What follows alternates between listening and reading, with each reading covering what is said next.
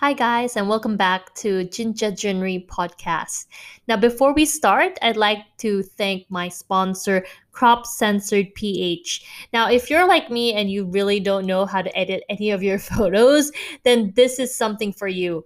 It's time to enhance your photos with presets from Crop Censored PH. You can choose from a wide variety of presets and you can find your own signature style. Now, Crop Censored PH presets are currently on sale as high as 60% off. But if you use the promo code JINRI, J I N R I, which is my name, you will get 70% off instead of all the preset bundles. Now, there's also free presets available for download at their website. Just visit www.cropcensoredph.com. Okay, guys, and today we are going to be talking about my experience being on the reality show called Big Brother. Now, if you're not very familiar with what Big Brother is, it's actually available in a lot of different countries. Now, I was on the Philippine version one, which is called Pinoy Big Brother, and we just call it PBB for short. And this is a reality sh- reality show in which you get to go into a house and live with strangers for X amount of time. And um, so I was part of the Lucky Seven batch back in, I think it was 2016 or 2017. I'm not too sure. And it was the celebrity edition. So I did um, have to audition for it, sort of. And I got in and I was with Elisse Cha Cha, Nikko and McCoy, and Hideo, Yasi, Nonong, and JK and also with Tui, but she was only um with me in the in the Pinoy Big Brother Lucky season 7 that we shot in Vietnam. So this is uh, like this like Lucky batch 7 is it was quite different from the previous um Pinoy Big Brothers because um we had a celebrity edition which I was part of. And then they had a teen edition and they also had a regular housemate edition and I believe Toy became also part of the regular uh, batch, but she was also part of like our celebrity batch. It's kind of complicated, but there I believe there are some videos online on YouTube that you can look and see what the situation was like. But just going back to my experience, it was really eye-opening. Like I have to say that this was a really one of the biggest life-changing experiences for me um, because of a lot of things that I'll be discussing. But, you know, I came into the house and people expected me to be this sexy model, which was kind of true because that was the image that I was portraying most of the time. And people didn't really know who I was. So coming into the house with me, everyone expected me to be, you know, really outgoing, bubbly, you know, flirty. But I think I surprised a lot of my housemates because I was like the total opposite of who they thought I would be. And I'm actually really quiet. I mean, if I'm quiet, if unless someone starts talking to me and I, you know, I can hold a conversation, but I don't really go up to people and just start talking. And I like to keep to myself. So I always said that I'm an introvert and I am an introvert. And I don't think people were very like, at that time, people didn't really think of being an introvert as such a good thing because we were you know introverts we usually keep to ourselves and uh, we like being alone and sometimes that can be seen as being antisocial which i understand it could be but yeah so i probably came to a shock that i was like this and in the house i really became close to elisse Tui and Cha Cha mainly because they really we really had a connection and even after PBB I still got to hang out with them and we still are friends until now. And not just them, but I really actually loved everyone in my batch because I heard that in previous batches there was a lot of drama involved, but I feel like in our batch there was like no drama. I mean, nothing too drastic and no one really fought with each other. Everyone got along. We had so much fun. So i really totally loved everyone in my batch i can say. And it all started in vietnam and i think the most memorable task was when i had to sell spring rolls with Twee and JK. And I don't know if you watched this episode. I believe it's on, YouTube somewhere. Um, it was really hard because it was really hot for one and you could see in the video that i was really sweating so much two i didn't really know um, vietnamese so i didn't know how to communicate with people and try to sell the spring rolls a lot of things were involved that you know wasn't really easy for me and also being an introvert just going up to people and trying to strike up a conversation and it was a lot and but then you know i found out that that was really a moment that I knew that I loved tui so much because if I didn't do that challenge, I I think tui wouldn't have become a regular housemate. So I really put a lot of effort to be successful in that in that challenge and it really brought the whole group together.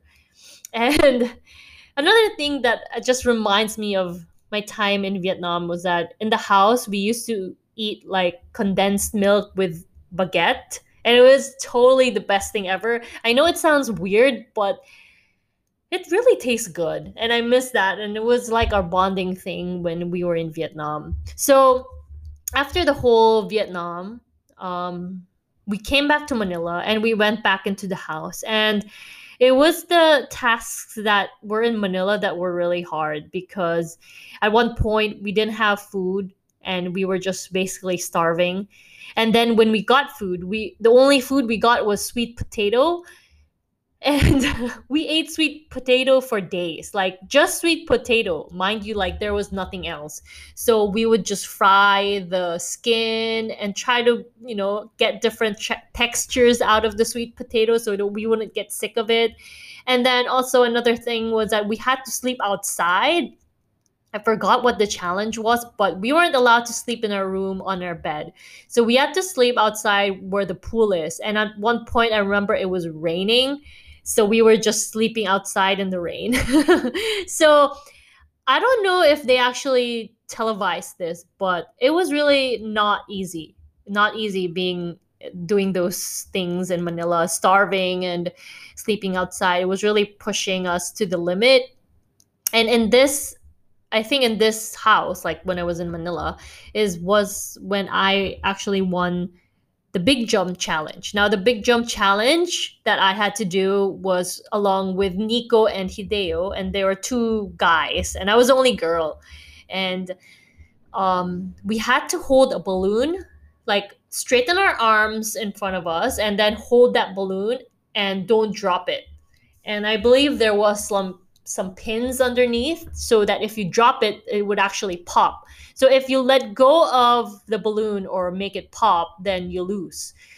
I think I held the balloon for almost two hours. I'm not too sure. Don't quote me on that, but that's how I won because Hideo let go first, and then it was me and Nikko, and then we were just like looking at each other like okay.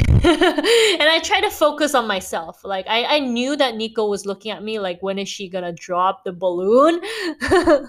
But i tried to just like not look at him and just focus and you know this sounds weird but i really do believe something helped me. And i believe it was god because i am a christian. I really felt like my balloon and my arms weren't that heavy as it should be. And so I think I won that challenge because I was just focusing on myself and not looking at Nikko or whoever would have been my competition. And that's probably my proudest moment on PBB doing that challenge. It was it was just it felt good after because I knew I pushed really hard and I overcame, you know, like I really thought, oh my god, am I should I give up? Like at one point I was thinking should I give up, but I think like there was a moment of clarity after a certain mm, amount of minutes that I was like okay, I'm gonna die with this challenge. I don't care if my like arms become numb for the rest of my life. I will do it. And that really drove me. so I'm so sorry, Nikko, that I won. You know, I'm still like I, I still am good friends with Nikko, so it's all cool.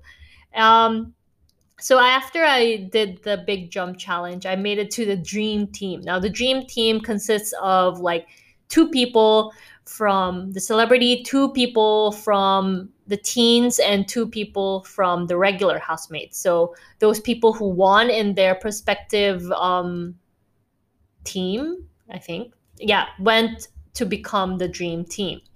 Now, during the dream team, it was a lot harder because there were like people I obviously I didn't know the people in the celebrity edition, but there were new people coming in and you know I, I, it felt like i had to go back to zero and to make friends. And you know being an introvert it's not that easy. And in this dream team i actually learned a lot about myself. And i think this really made me realize how much i enjoy my personal personal space and also my personal time. And in the dream team, I have to be honest, I didn't really get along with everyone. I was cool. Like, I didn't have any issues with everyone, but getting along is a different thing, right? So, like, being able to talk and connect with someone is different than just saying hi and just being casual. I was fine, like, there was no drama with anyone in the house but I didn't connect with everyone. That's what I wanted to say. Like I didn't really because the celebrity edition I did I was able to connect with everyone. I really got to talk to them and converse with them. But in the dream team, it wasn't like that. And I guess this is the same for society because you don't really connect with everyone you meet. It's just certain people. So that was a little bit hard for me. And um I think the hardest challenge for me was the cheerleader challenge. And if you listen to my Confront Your Bully episode, I did mention how I have a trauma for dancing because of what I went through as a kid and like my friends making fun of me. And that really still stayed with me until I, I became an adult. And during that cheerleader like challenge, I felt like people or maybe certain people and certain instructors saw me as a weak link. And because they saw me as a weak link and they didn't really know what i was going through behind like the trauma that i was going through i felt really bad. And if you see if you've seen that episode of if you haven't i cried so much. I cried so much having to deal and face the trauma that I had with dancing. And um, the housemates were actually really, really supportive of me. And in the end, I learned that different people have different tra- traumas, and we can't expect people to just be okay, right? We need to understand that certain people have gone through certain things and not look at them as if they're just like a failure because we don't know what's going on. We don't know their backstory. They might have something more than just you know what you think you see in them.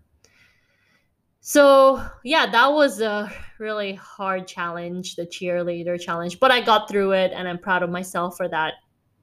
And uh, there's a lot of interesting things about pbb that people don't really know and like to share some of them.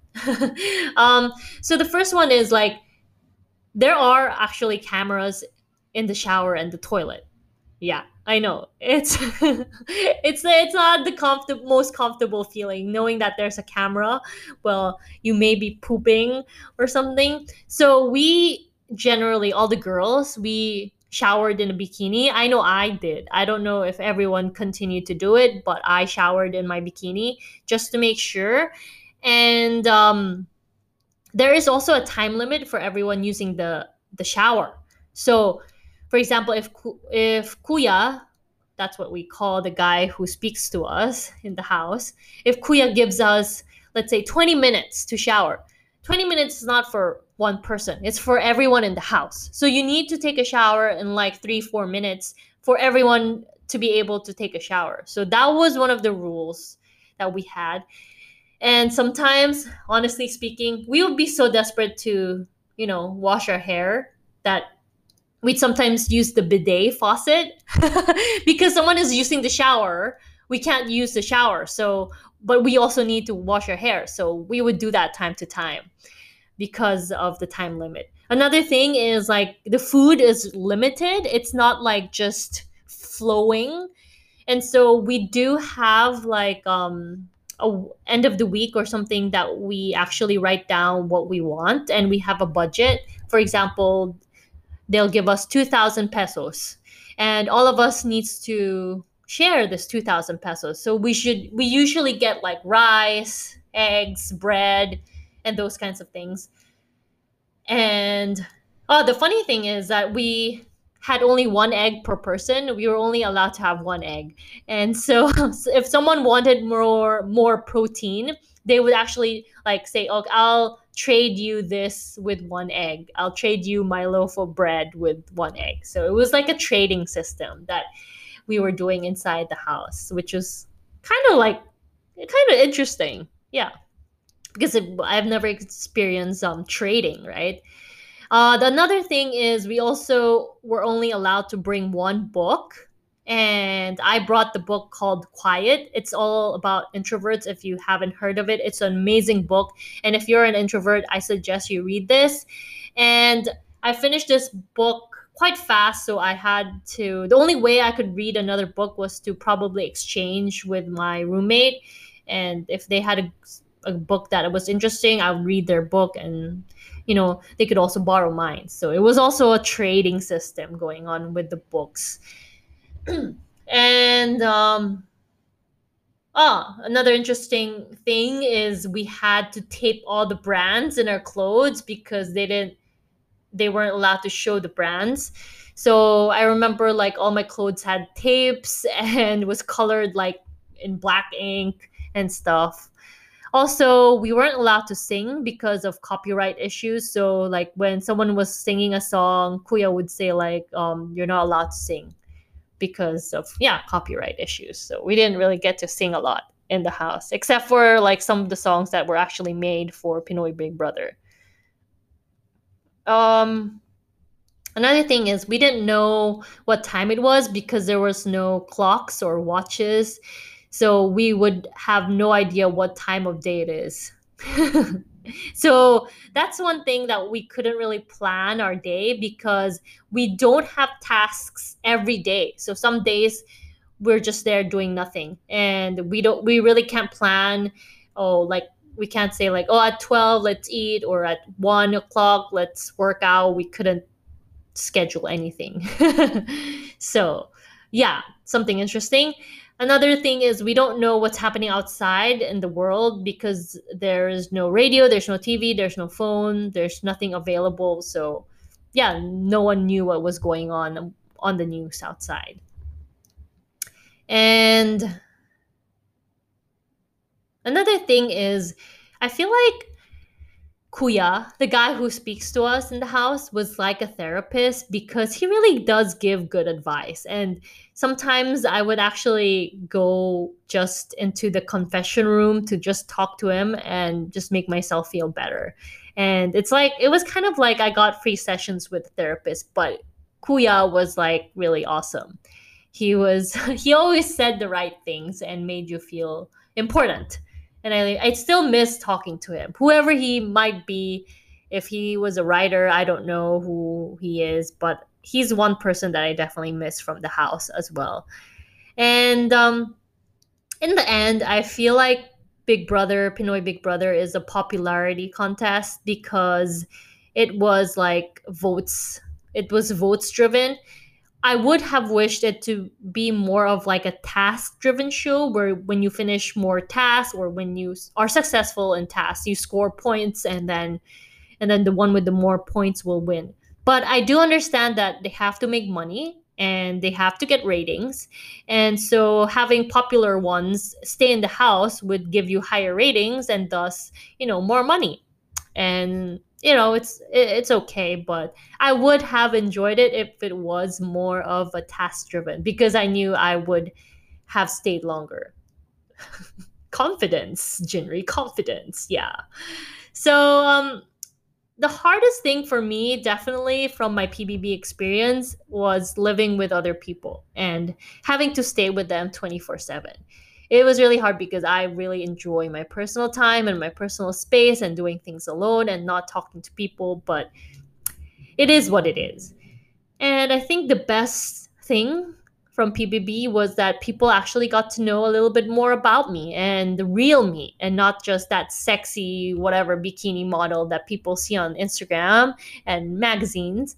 They actually knew that I was a vulnerable girl. I cry like everyone else. I'm an introvert. I'm quiet. I like to be alone.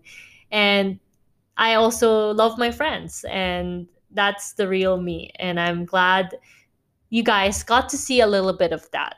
And hopefully, with my podcast, you will get to see more of the real me. And this is why I made this podcast called Jincha Jinri. So, thank you so much for listening to this episode, and I'll see you guys in the next episode. Bye, guys.